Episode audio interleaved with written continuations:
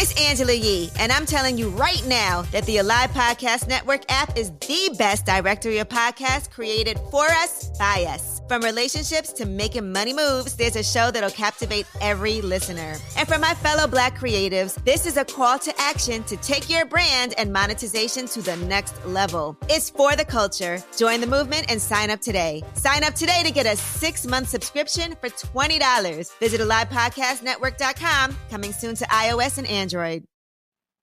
I remember walking into my boss's office almost in disbelief. And I cried because uh, I remembered all of the pain and the effort and everything that I had gone through to get to that point. And you pray and you hope that things work out but somehow you also set yourself up for it not happening on your time, uh, in the time frame. And so when it, it happened, I, I, remember just being grateful. And so then, then it started getting even better and better. and so it just seemed to me that for everything that I had lost during those times that I was trying to get there, somehow God seemed to be making it up. I searched all over the world, struggling to find it. Then I met my boy, David E. Simons. Yeah. I searched all over the world, struggling to find it. Then I met my boy, David E. Simons. Yeah. Discover my gift, yeah, yeah for my gift, yeah.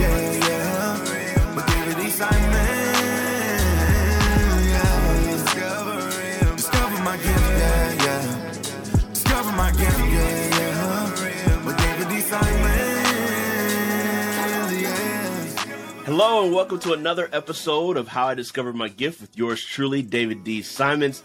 I am so excited to have today's guest on today. Uh, I consider her a friend, a mentor uh, someone you're going to really get a lot of value out of today's episode. So let me tell you about Florence Torson Hart. She's the president of the U.S. Ghana Chamber of Commerce. Woo woo, Ghana, Ghana, uh, headquartered here in Philadelphia. She's the, cha- the chamber is dedicated to facilitation and promotion of trade and investment, economic growth, and increasing business opportunities and advocacy on behalf of its members in both countries. She also leads a wealth management team at Merrill Lynch and is a certified financial planner. Prior to joining Merrill Lynch, Florence was the CEO and founder of a successful multimedia company. I had no idea. Wow. She has an extensive experience and background in advertising, public relations, marketing, publishing, and TV content programming. She's a, a, graduate of Drexel University with a dual MBA concentration in financial management and accounting and holds a BA in publishing with a marketing editing specialization. Florence is a member of several charitable organizations and has a passion for fitness. Originally from Ghana, West Africa, Florence currently lives in Philadelphia, PA with her family. So that's the official bio. Let me give you my personal bio and personal take on Florence. Florence is just an amazing person, just one of the most focused and driven people I've ever met. If she has a goal, she's going to complete it, no matter what obstacles, no matter what resources are needed, eh, whatever whatever is in her way, watch out because it's going to happen. One of the most committed people and just kind-hearted people. She has a heart for people, a heart for serving, a heart for doing things that are bigger than herself. Um, so it's an honor to have you on the show, Florence. Thank you so much for for coming on. Thank you, David. It's a pleasure, absolute pleasure to be here with you. Wonderful. I, I, Florence, I must say, I, I had no idea you had a background in marketing and public relations. I mean, it's it's evident in seeing the events you throw that there's got to be some kind of uh, know-how in this. But I had no idea you you. I, I want to start there, and then we'll dig into your story and your background. But I, am really curious about that myself. I didn't know you had a, a, a multimedia company. Yeah, um, this was a long time ago. So you know, the, the beauty of being young is you can dream as big as you want, and you also have the courage to follow through with your convictions and, and to follow your dreams. So, this was when I was in my 20s and I lived in Ghana. I remember I I went on vacation to you know, I was on vacation in England, and at that time um, the TV content in, in Ghana was not. It, it was great. It just was not exciting for a young person. And so anytime I'll come home from Europe from vacation, I'm like almost depressed, you know, Mm. because most of the, the programming did not speak to me. And so I decided without um, any experience whatsoever to establish uh, a TV content programming company. And so, long story short, I was able to get uh, marshal, the resources, and the team together. We put together a very good proposal, which we, and so we approached the national broadcaster in Ghana at the time. That was GTV. And so when the director of TV read the, the proposal, he told me straight away, um, if you can get me a pilot, I can guarantee you airtime. And so we went. Um, we we had to. It, it wasn't easy, I have to say, but the and I think the difficult part of getting people to buy into your dream, especially when you don't have that much experience and resources. But God being so, we were able to put together that pilot, and so the the name of the program was In Style, and it was a Mm. thirty minute magazine program on fashion and lifestyle. And so when we talk about fashion, we don't want to talk about what is in vogue. We want to approach it from an educational grooming standpoint. So, for example, if we wanted to talk about men's clothing, we wanted to tie it to how it helps you to progress in your career, how to feel Mhm. confident when you go into interviews, you know, stuff like that. And that, that program became the number one program in the country. uh, I mean, very highly rated. I don't know we're doing any ratings, but I still meet people that talk about the program, not even having a clue that I had anything to do with it. And My was goodness. but in doing that, um, I also realized that because of the, the way the show was presented, when I come and feature something in your shop or in your business, there's almost a run on the products the next day. So then the company started approaching me, okay, why don't you just build a little TV commercial, you know? And so that is how we got into the marketing and advertising piece. Wow. So you had the Oprah Oprah effect in Ghana. I don't know if I still have it. I, like I said, I was young, and Wow. and you know when you're young, you're fearless, and That's you are right. driven by your convictions and your dream, and so Yes. and you have a lot of energy. What do you have to do? That's right. Wow, that's beautiful. Thank you for sharing that. I, I, it's something I I learned new about you. So so take take us back to your journey, Florence. Like from being a young girl in Ghana and um and just the journey and the process to becoming who you are today. What's that journey been like? So Florence is um, one of a lot of of a very large family. I am the third in my family and the first girl. Very much a daddy's girl, Mm, as most um, first girls would attest to, because um, you become the embodiment of your parents' hopes for their daughters, right? And I had father who was very traditional and very progressive at the same time. He was yeah. very, very strict. He did not believe in idle um, idling, but he was also progressive in the sense that he taught me to. He taught me in a way that I don't get defined by my gender. So, I mean, gender matters, obviously, but he, not to see the limitations of that. So, I was raised in a, an environment where my father was very, very big on education. He drummed that in me when I was little. Florence get a good education because it was very important to him that I, I, I was able to keep all of my options, be independent, and and and think and, and achieve. And so um, education was very, very, very important to him. And growing up in Ghana, I also saw how much the limitations women face, right? Um, in terms of, I feel economic or financial uh, empowerment is important for everybody, yeah. especially for women. And so, if, if you do not have that, to some extent, your your options are sort of limited. And so, those are the things that drove me. So, growing up in Ghana, I grew up in Accra. I went to um, attended um, a private um, um, element grade school in Ghana. Mm. I went to a college, a high school called Labone Secondary School, and then I went to Accra Academy, and then I ended up in uh, University of um, Science and Technology, called Kwame Nkrumah University now. And so I've grown up in a, a large family you cannot grow up in a large family and be selfish. Because mm. if you are not comfortable with sharing everything, including space and, and understanding of, of, of, of allowing people to have their say, you can't survive in an environment like that. But that mm-hmm. also toughens you up too, because in a place where you have that many people, you have to fight to have your voice heard. And so those True. are the things that have shaped me. My father is Nigerian, my mother is Ghanaian, she's an Ashanti. And so I, I, I grew up in Ghana, went to tech, completed, did my, um, my first job was at the W.E.B. Du Bois Center in Ghana. So I did the public relation, uh, the publications, and then eventually some public relations for them. That is where I met my husband. We got married, and then we moved to the States.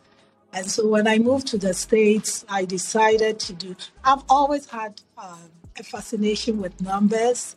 And in Ghana, um, I went what we call the arts route, which mm-hmm. is more the liberal arts route. But when I had a chance to, to, to do my master's, I wanted to go back to numbers, the analytical part of um, my, my using the more analytical parts of my brain which is mm-hmm. um, something that I rediscovered. And so I'm glad I did that. That is how I ended up at Drexel University and mm. MBA at Drexel. So, wow. Florence lives in Philadelphia. I have two children. Mm-hmm. Lo- absolute loss of my life. Oh, it's nothing, nothing that I have done that gives me more joy than those two kids. Wow and you're a great mother. That's beautiful. That's beautiful. Thank you for sharing that. So, Florence, when you really dive deep and look over your past, over your history, and where you are today, what is your most dominant gift? If you had to, or gifts, but what's the most dominant one? Wow, I, I think that that has developed over time. So there are people so sometimes life experiences leads you to discover your gifts, right? Right. I'm pretty privileged in, in Ghana and did not really understand, you know, suffering, right? Yeah. But in life, I, and I tell my children all the time that if there are no values in in life, what is the story that you can tell? Mm. What is the story that you can tell? So you need those peaks and valleys to make your story compelling. And so when I moved to Philadelphia, to the States, I mean, I had to leave everything that I had accomplished in Ghana to come to the States. And that taught me humility. Mm. It taught me empathy. It taught me this understanding that I, I I'm able to. So when I talk to people, especially clients, I think one of the things that they tell me is, Florence, you know, there is something comforting about talking to you. I feel this sense of, I feel like I'm understood and you get me. And I, mm. I would say that that, but if I had not gone through all of my life experiences to get to that point, then I would Mm, only have peaks to talk about. And mm, I probably would not have discovered that gift. So I think that is the one that comes front of mind for now. I would also yeah. say that, but that also allows me to understand and understand the value of human relationships and putting hmm people together and connecting people and the desire to to to do good. You mm, don't have to be too calculating about it. Now, I'm not saying that there's no point in being tactical, strategic, whatever. But sometimes it feels good to do the right thing just because it is, and not mm, do it because of whatever you think the benefit is, is going to be for you. And so I think that I feel that caring about people and making money, they are not mutually exclusive. mm, Actually, you make more money when you care about people. mm, People who may take the short um, road, you know, the short route, the quick route, but I don't think that that provides lasting peace and happiness. And right. so those are the things that those those two things I think would be the intangible gifts that I I, I hope I was able to. Yes. So when would you say I know it's always you you see it as you're in it or later on in life, but did you see those giftings even through the thread of your life as a as a young child and in as you're building companies, did you start to see, you know, looking back it's easier to see that, but did you notice those gifts now looking back early on? Yeah, I think that um, there are two ways of learning through your experience or learning from other people's experiences. And I think that um, my life experience has shaped my values in more ways than one. My father was a young man in Ghana, and by the age of 27, he was wealthy. And as anybody who makes a lot of wealth at the age of 26, you make mistakes. And sometimes you can lose it all. And so he lost most of that wealth a few years uh, down the line. And I Wow. think um, when we were young, he used to tell us that the people that used to hang around him, that were his friends, they all stopped coming around when he lost all of that wealth. And so, fortunately, he was able to make more of that money back. But I think that that was a life lesson for him and something that he instilled in all of his children Mm, that you do not judge people by their station in life now. You don't. wow. Because life is long. And so Mm, long as every day brings new opportunities. And so when we're growing up in Ghana in our house, as most Africans can attest, we grew up with a lot of help in the house um, chauffeurs, um, house help. But my father would not let us treat them as others. Mm, He so when when I was growing up, the drivers, the they were I when I go out, I don't tell any. So uh, uh, lost you there on that, uh, Florence. You, you said the drivers, and then and then it cut out. So I would say this is my sister. I don't say this is a help. The driver is my brother. He's a cousin. We, you you don't. So I remember I tell the story of uh, there was a time when I was so mad at one drivers and, and I spoke in a way that I should not. My father punished me severely Mm, because he said, You don't do that. You mm, do not do that. But I've lived long enough to see some of those people are even wealthier than I am now. mm, So I understand those values and, and, and how. So when I meet people, I have a lot of respect for what people have accomplished. mm-hmm. and I, the hard work and the sacrifice and, and, the talent and the skill that goes into that. Right. I acknowledge that. I, and but in terms of treating you as a human being, that doesn't determine how I treat somebody. And I wow. think that, that is the thing that guides me in most of the things that I do. Um, so nothing but a smile and be nice to people. Doesn't wow. come. That's beautiful, Florence. I, I, I, thank you for sharing that. Um, if you don't mind, because I got the chance to hear this story of like even how you got into the financial realm of of working for Merrill Lynch and that whole journey and and I don't want to give anything away, but I, I thought that was a fascinating story and it kind of ties back into why I think you're excellent in anything you do, whether in, in the in the wealth space with Merrill Lynch and in, in building up the chamber. It's because you're great with people, and, and now I'm seeing the thread. It comes from the experiences you've had and the, the lessons you've been you've learned from your father and, and, and going through life. But if you could if you could kind of go into the journey of how you got into this wealth management space.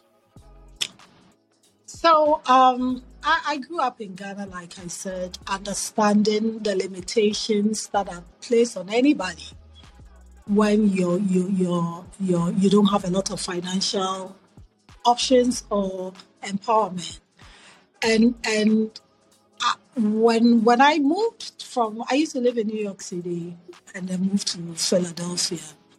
And when I got ready to to write my my application to go to Drexel University, I, you have to write an essay. And I remember writing in that essay that I wanted to help with empowerment of women from a financial standpoint, business, whatever. And so I write, I wrote that essay and, and I sent it off thinking, yeah, this is a nice thing to say. But when the the, the person who, who did the graduate admissions read the letter, he called me. And he was so fascinated by my letter.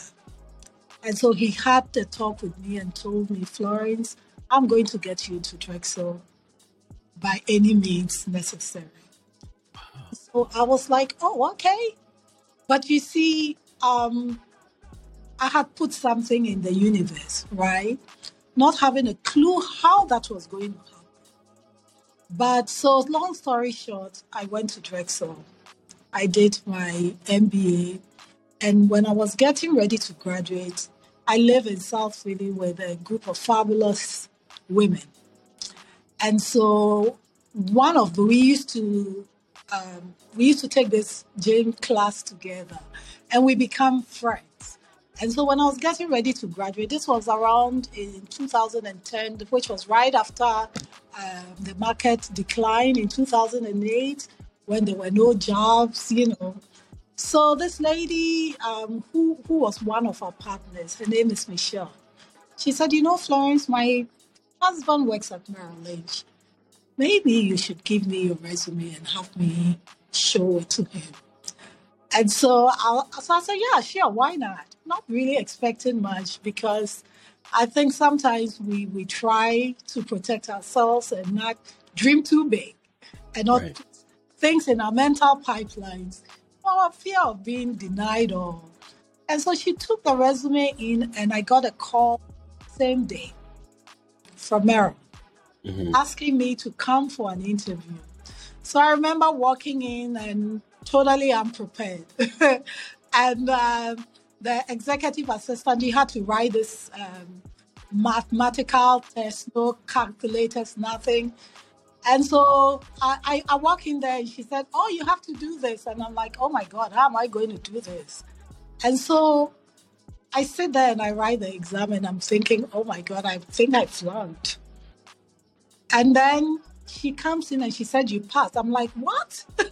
she said, not only did you not only did you pass, this as one of the highest um, uh, results I've seen. And she had been there almost 25 to 30 years at that time. Mm. But anyway, that is how I got into Merrill Lynch.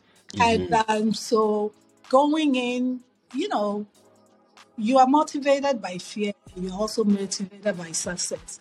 At that Mhm. point, the fear of failure was what motivated me. But Mm. yeah, so now I find myself in a situation where I get to do the thing that I said I was going to do in more Mhm. ways than.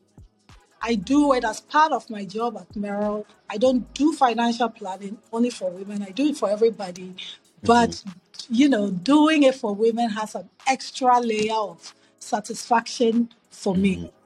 And I also do the Global Women's Conference, which is another thing that Yeah. also gives me a lot of um, a lot of um, joy. That's right. Understanding it's a lot of work, but the rewards far outweigh the, the happiness. For sure, for sure. So, um, definitely, we're gonna get deep into the Global Women X. I want to, I want to definitely dive into that. But I, re- I recall you sharing about, you know, because to get into the financial sector, uh, there's a lot of work that goes under, uh, underneath the scene that a lot of people don't understand. To be in a company as prestigious as as you're in, like it was, I believe, and you correct me if I'm wrong, it was 100% commission at first, right? Like there was no, there's no safety net, and and if you could tell about those first few, you know, experiences of you know doing all this work and you know i, I just i just want to inspire the women listening to this as well that um you know of this example in florence in in that grit that hustle that drive that you need sometimes to push to get to the, to get to your goal Yeah, so so that was before I went to Merrill. Um, So um, I I had moved into this country and they don't have that much work experience. I had extensive experience outside of the United States, but none in the United States. I mean, not that much. And and what people don't understand is when a lot of immigrants come here, you sort of like have to start your life over again. First of all, you don't understand the system here. What I call myself an officer in Ghana, but actually the equivalent here would be a director. So when I write a resume and I say I was an officer in Ghana, what I really should be saying is that I was a director. And I did not know that. And so when when we moved to Philadelphia, I started looking for a job.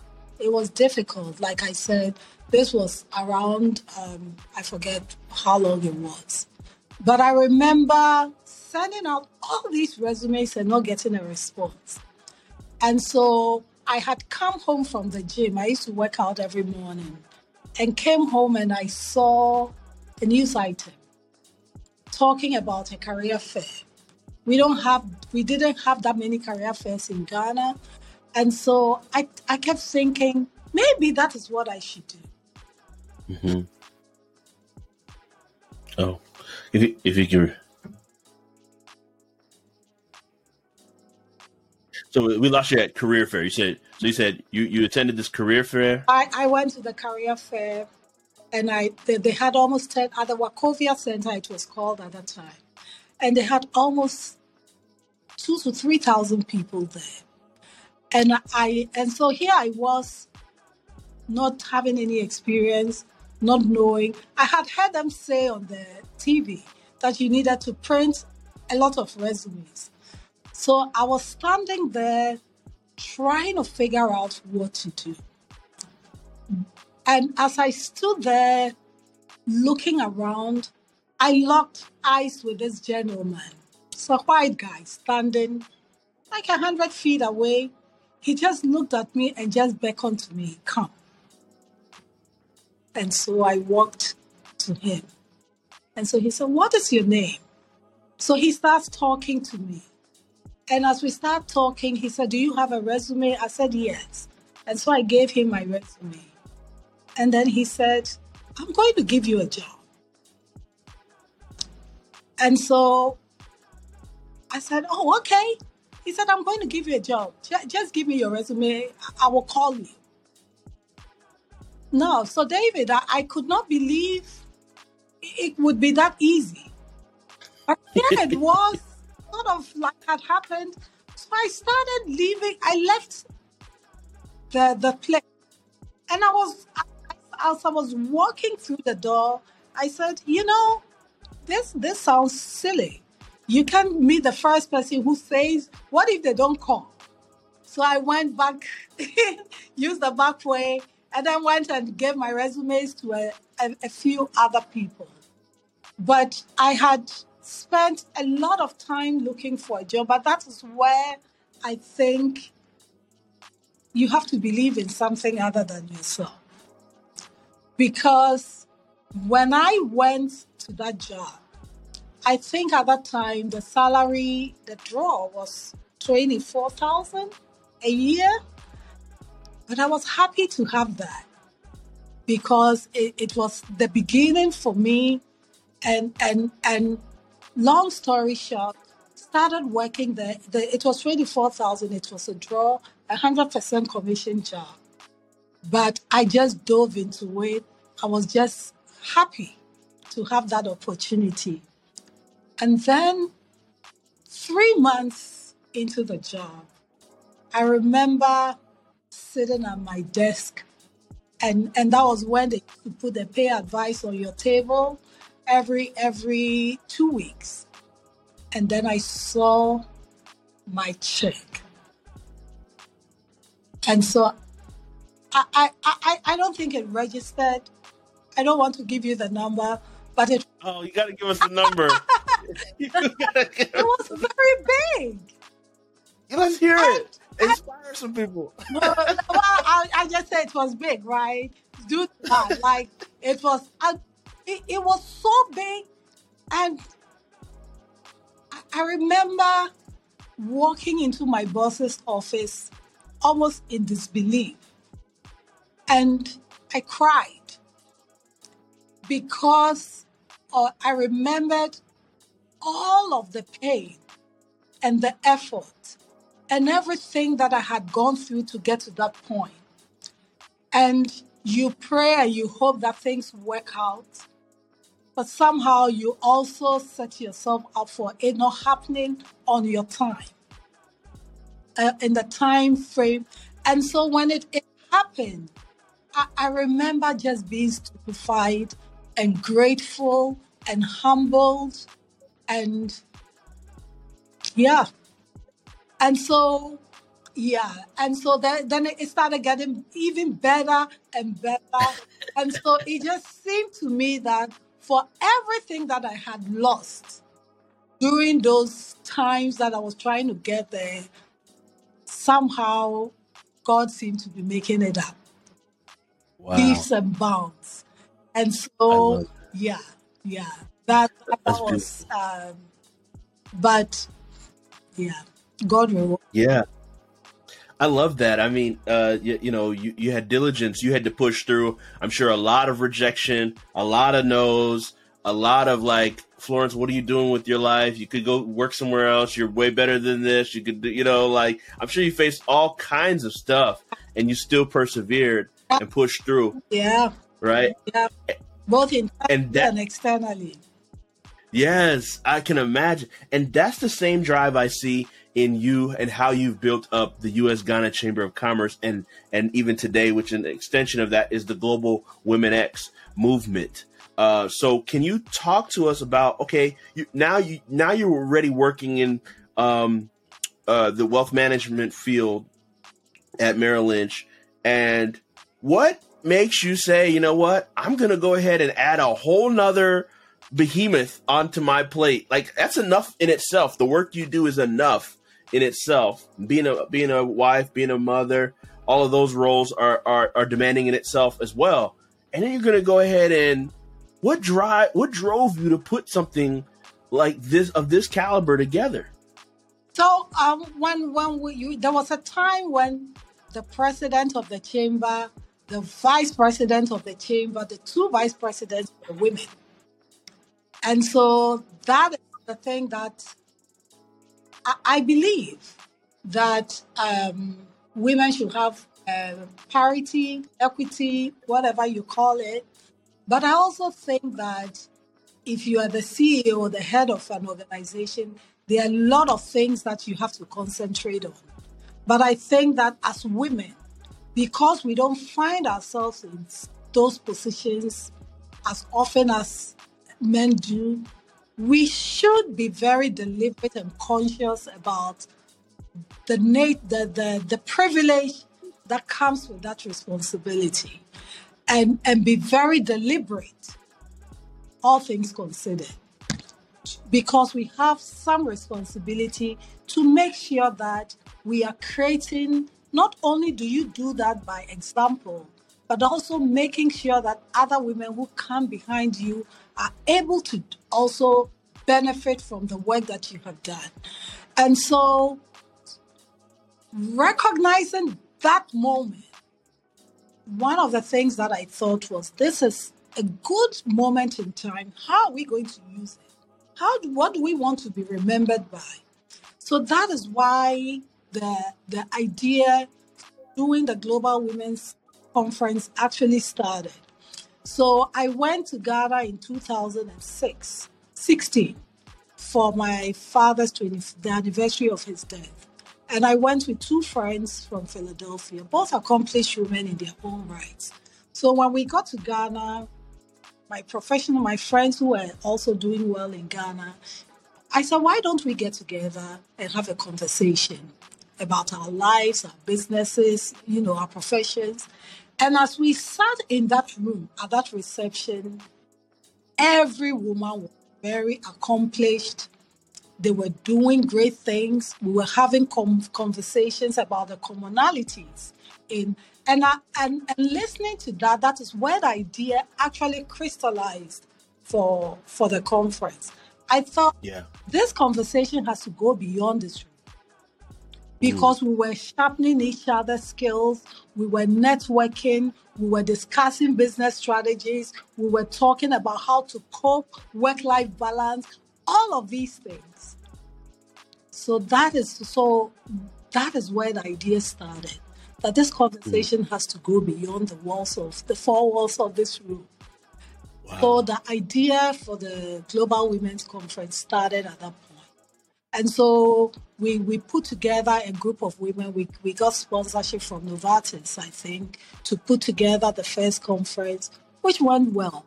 Um, all things considered, because doing an event like that, you know, has its challenges, advantages and disadvantages. But David, the fact that it's difficult does not mean you should not do it. Wow. If, if, we don't do it as women, who would? But I have to say, I'm very happy that we have a lot of support, a lot of men, right? Partners that are desirous of, of, of, of having that shared goal of female um, business um, uh, empowerment, training, skills transfer, whatever.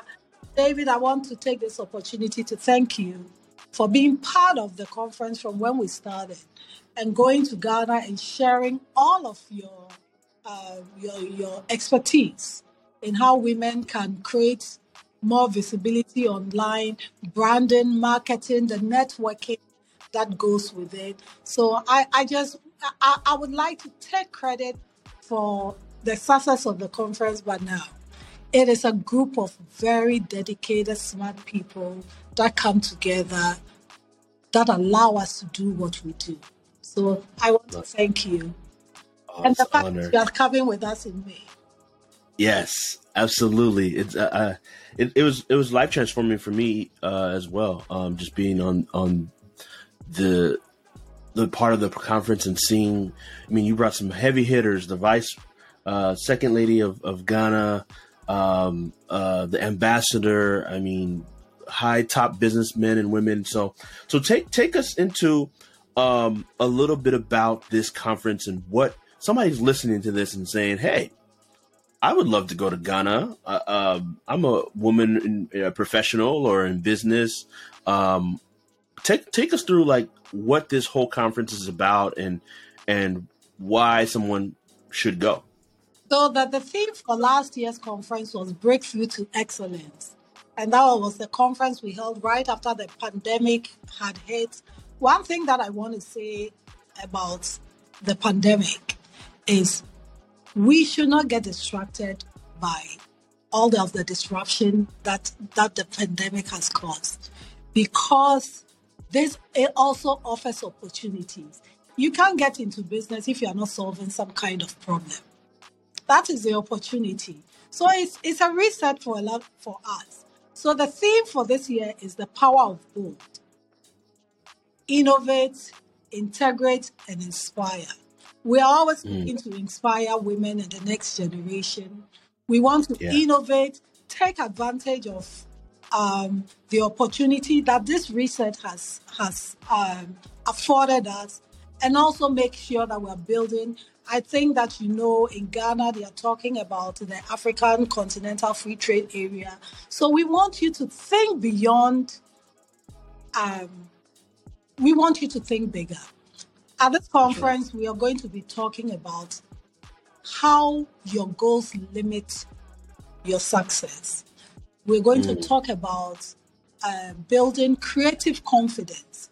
For example, you can go and look to attract business uh, capital, right, for your business maybe Right. for the next couple of months, years, or you could think bold and understand that, as um, my friend um, Charlie Azade said yesterday, reach for the sun reach for the sun, right? Mm. Take advantage of this moment and and and and do a reset, rethink, be bold, go for what you think you want.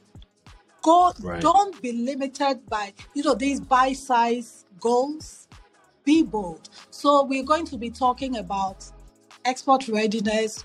We're going to talk about global leadership development. We're going to do business to business partnering, not only for businesses in Ghana, for businesses in the United States. So we are going to be working with US Commercial Service to make sure that we are actually actually partnering women businesses. For those in the mm-hmm. professional skills, you a professional sector, you get to sign up for one-on-one coaching. We have Tony, who trains most of the executives here, who will be talking about how to build those skills to get you into the C-suite, right? So mm-hmm. I guess at the end of the day, we are looking to fast track that for the women that are interested. And Right. there's nothing wrong with doing that and having some fun at the same time. And we would also get the opportunity to hear from women that have actually done that so that they can share their story and inspire other women. We have a lot of male speakers too uh, who are coming this year. Tralans will be speaking. We, we, the topics that we talk about range from legal, finance, business, uh, trade, everything. But this time we have expanded the conference over two days. You remember David, last year, the women almost lynched me when I had to go and try to shut down because there's so much to do and so little time. So what Yeah. we're doing this time is expanding the conference over two days so that we can Beautiful. do a deeper dive into those topics. But we are also going to be very deliberate about the so that mm-hmm. when we leave Ghana, the women have resources and people that they can continue talking to and also generate leads for most of the businesses that come. So I am very, very, very excited about Yes. The, the opportunity. I will share the link uh, Yes. for, for the conference registration and then for, for additional information with you so that hopefully by the time you put this podcast up, people can Yes. go there and get more information. Absolutely. We will definitely plug all that in the show notes and have people come to to to to be a part of it. It's an amazing experience. I've, I've had an opportunity to, I believe, be part of two two of them. So um, uh, I want to I want to underscore something here that probably doesn't go into get doesn't get mentioned. Right? What does it take behind the scenes to put something up of this caliber. You know, you see the front, you see the benefit, or you see all the networking, you see all the things, but nobody talks about the things that it takes behind the scenes, the sacrifice, the the time, the the the the backstabbing, the the all the stuff that I mean, you don't have to go into deep detail, but I just want people to um, understand and, and appreciate when someone puts on a caliber of this kind of event, what it really takes, toll on their family, toll on their time.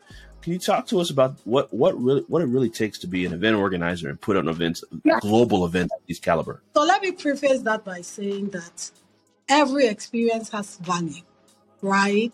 Because every experience is affords you the opportunity to learn. And so you can't go through life learning only good experiences. The, the, the not too good experiences are also opportunities to learn about human nature. But I think that all through my life, um, sometimes um, I've had people tell me I'm too trusting, but I choose to do that. I choose to do that in spite of the challenges that life brings, because I will not let somebody change me, who I am at the core. I try to be very optimistic, and I will not give you that satisfaction of doing that. Having said that, yes, doing this conference has allowed me to build extremely valuable, good relationships. I've met people like you. I've met people like Belinda Handy. I've met who are focused on the mission that we are trying to accomplish. And you also meet people that may present in one way, but actually their interests are not necessarily aligned with what you're trying to do. And it's very disappointing sometimes. So, but you have to be focused on the mission. If you are driven by the goal and achieving that, it makes you put all of those distractions in perspective. And so, yeah, uh, there's been a lot of frayed relationships, and and but I think that that is good too, because imagine if you you were not exposed to that, and you trusted people with such important goals, and if their goals are not aligned with what you're trying to achieve or what we all agreed we wanted to do, then they will let you up in my I think in even bigger ways. And so everything is good. The backstabbing, everything, they are all life lessons that are necessary to move you to the next level. So um, it, it is a lot of work. It's sometimes when I go to Ghana, generally it's easier to get stuff done in the United States. If I wanted to do a conference, all I have to do is to go to some hotel, negotiate, uh, and then let them, but let them come up with a quote. You know, you don't do as much as you have to do in Ghana. Not that doing conferences in Ghana is bad. That's not what I'm saying. It's just a different environment. So you have to do Yeah. a more, a lot more of the heavy lifting there. And so when we're done with the conference, I'm almost drained. Mm, And then I look at the the, the receptiveness of, of the attendees and how relevant the information is to them and how they come up to me and tell me how inspired they are and how beneficial that information is going to be for them to move to the next level. You know, the last time we were in Ghana, I had to wake up at five o'clock in Ghana time, which is 12 p 12 a.m. US time, right? To go do most of the media appearances and stuff. mm, It was it, it takes a toll. But then you have to remember the why. If you believe in the why and you understand the why, it puts everything in perspective. And so I will do it again. we'll do it again because the work is important. And so long as people still find value in mm-hmm. in and we have the team, people like you, other speakers that fly to Ghana on their own dime. And that's the other mm-hmm. thing, right? They don't just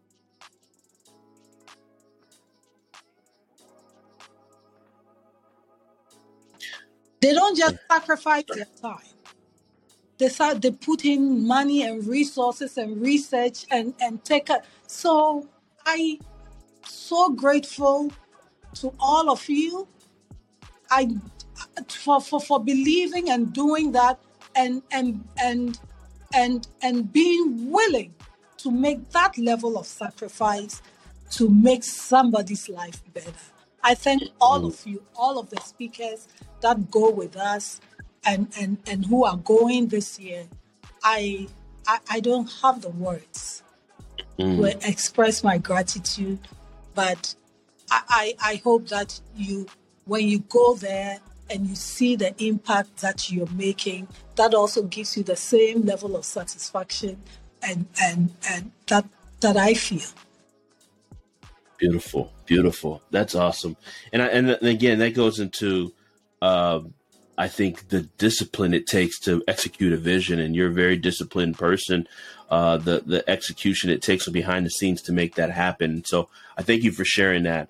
Um, so in this in this interview, we go into three components. First, we talked about the discovery of the gifting that you have and um, how did you discover it? Where did you find those things and connect those dots? The next piece is the development and, and what does it take to really bring bring forth a vision the like the the hard work ethic you had to put in behind the scenes to get that first uh, big check uh, the hard work you had to put in behind the scenes to bring the um, this conference, this vision that was started at a conference table with you and uh, three other women, to now being on a global scale. And this is what the fourth annual or the yeah the fourth, well, fourth, fourth, fourth annual event. So listeners definitely plug in. Make sure you're there. I hope to see you here there in Ghana in May.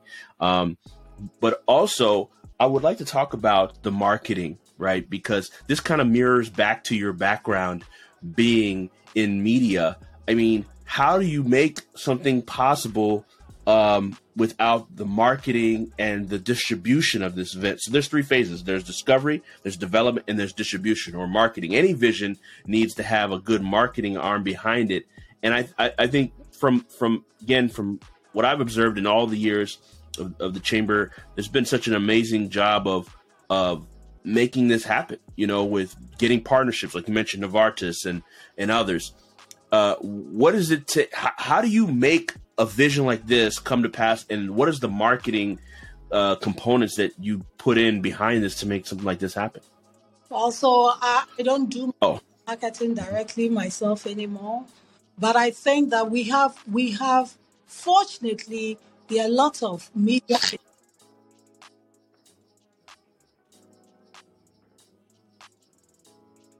Sorry, we missed that last part. Can you yeah, repeat that last part? There are a lot of uh, partners, media partners in Ghana that believe in the dream. And so if we had to pay for all of the marketing that we do, I, I think that we would not have enough money to do that. So we have a, a, a team in Ghana that helps us put um, uh, the marketing and the publicity together. Um, when we started the conference, I think we started with um, Joy Multimedia in Ghana and, and other partners who helped uh, us get the word out um, to, to get more people. And as the conference is getting more established and well better known, we are getting even more and more media partners. But we do have these young guys in Ghana that help us to do the marketing. And social media, David, you do a lot of the online marketing and, and the social media planning for this too. Thank you. And and most of you, this is something that you do almost pro bono, right? For for the conference. So I am. Um, it, it is a lot of work, and then we also do, like I said, the in in person TV appearances again, which you are also helpful. The last time we were sweating it out at uh, Ghana Broadcasting Corporation, right? But I think that the key to that would be you always start with a good goal and a good vision. I think that is key. Once you get people to mm. buy into that vision, it gets incrementally easier over time. But but that is what I would say. Thanks to um, uh, companies like yours, Kingdom Social Media, and the media partners in Ghana this time, I think we have, last year we had um, a lot of media partners, XYZ, Asaase Radio, um, ETV. There's so many of them that I can't even mention. So I thank you all um, because, but I think the key to the success, the success of, of that portion of it would be the desire to see that that that, that impact, right? Mm. And and I would also say we have a lot of very talented, smart men who also helped drive the, the, the story and this initiative. We could not have done that without them. Our male mm. partners too. Yeah. Beautiful, beautiful. Awesome. I love it, Florence. So, um, a couple last questions that I have. So, can you give us the dates again uh, for those that are saying, "Hey, this sounds great. I would love to be a part of this, like to speak, possibly love to uh, attend, uh, be a partner, be a sponsor." What what what what what information do you have for them for for them to get get involved? I mean, um, the more sponsors. So the conference is not a profit making thing for the chamber. It's it's just a way of giving back. So the more sponsorship we have, the less expensive um, the tickets are because sponsorship doesn't cover the whole cost. The chamber underwrites most of the cost, but we would like to get some support in the sponsorship space. So um, I think you can email. Uh, can I share the email? Yeah. Yeah. So the email will be events.usgh cham, which will be E V E N T S dot U S G H C H A M at gmail.com. If you reach out to us, I would also share some of those links with you um, you can get more information either as a participant, either as a sponsor. If you want to be a speaker, too, we're always looking for speakers, right? So um, please, please send us a, a, an email and let's talk. They can also reach out to you, David, and and you because you are um, such an important part of what you're doing. You could also get them to us. The date for this year's conference like, is going to be May 16th to 17th. It's going to be at the Accra International Conference Center. So, you know, every year we when we go to Ghana, we also do the outreach to the high schools in Ghana.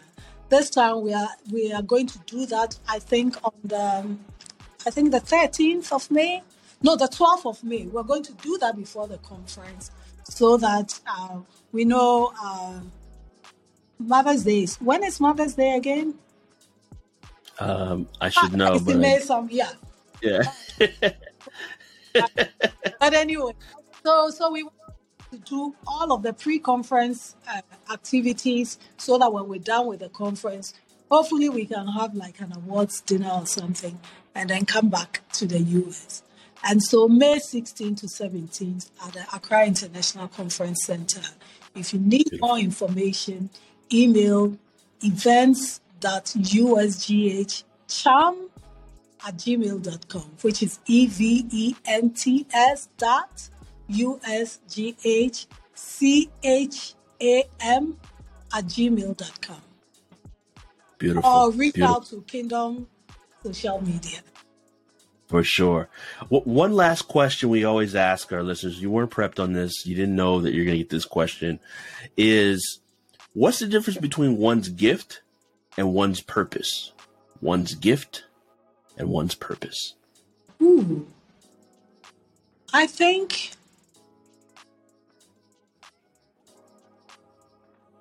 let me answer. You can be gifted at something and not use it for any purpose, right?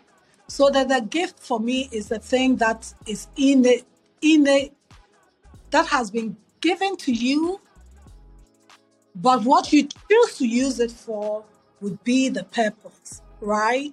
So there are people that are gifted in so many things. But what do they use it for? I don't know, right? So the purpose would be actually for me taking that gift and translating it into something actionable. That is the way I would describe the difference between a gift and a purpose. I love it. Love it, Florence. Thank you so much. Is there anything I didn't ask you about or anything you feel you want to share with the people before we wrap up? No, I, I wanted to thank you for this opportunity. I this this is we should have done this a long time ago. So I but it's better late than never. I thank you and all of the, the supporters, the speakers, the attendees who come to the conference. I I I believe that there has to be a space for us to tell our stories.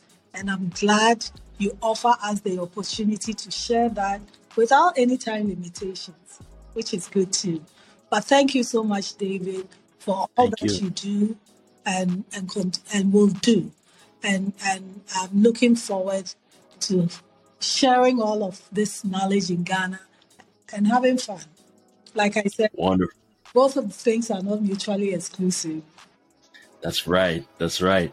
Well, listeners, thank you so much for for listening. Florence, thank you so much for being on. We'll see you all in Ghana. Thank you, David. I searched all over the world, struggling to find it. Dear listener, I would like to thank you so much for listening to How I Discovered My Gift with yours truly, David D. Simons. As a token of my appreciation, I would love to give to you my most important piece of work to date, and it's called the Purpose Gift Tape. It's a motivational mixtape geared towards helping you to identify your gifts, which ultimately lead to you discovering your purpose. This is a six track album I poured my heart and soul into. It includes beautiful beats and amazing spoken word over it. And I'd love to give that to you as a free gift, as a token of my appreciation for being a part of the community. So to get your copy, all you need to do is go to podcast.daviddsimons.com. That's podcast dot David, the middle initial D, Simons, S I M O N S dot com, and get yours today. Thank you for being a listener. I'll catch you on the next episode. How I Discover My Gift with David D. Simons is proud to be of the amazing and illustrious Alive Podcast Network.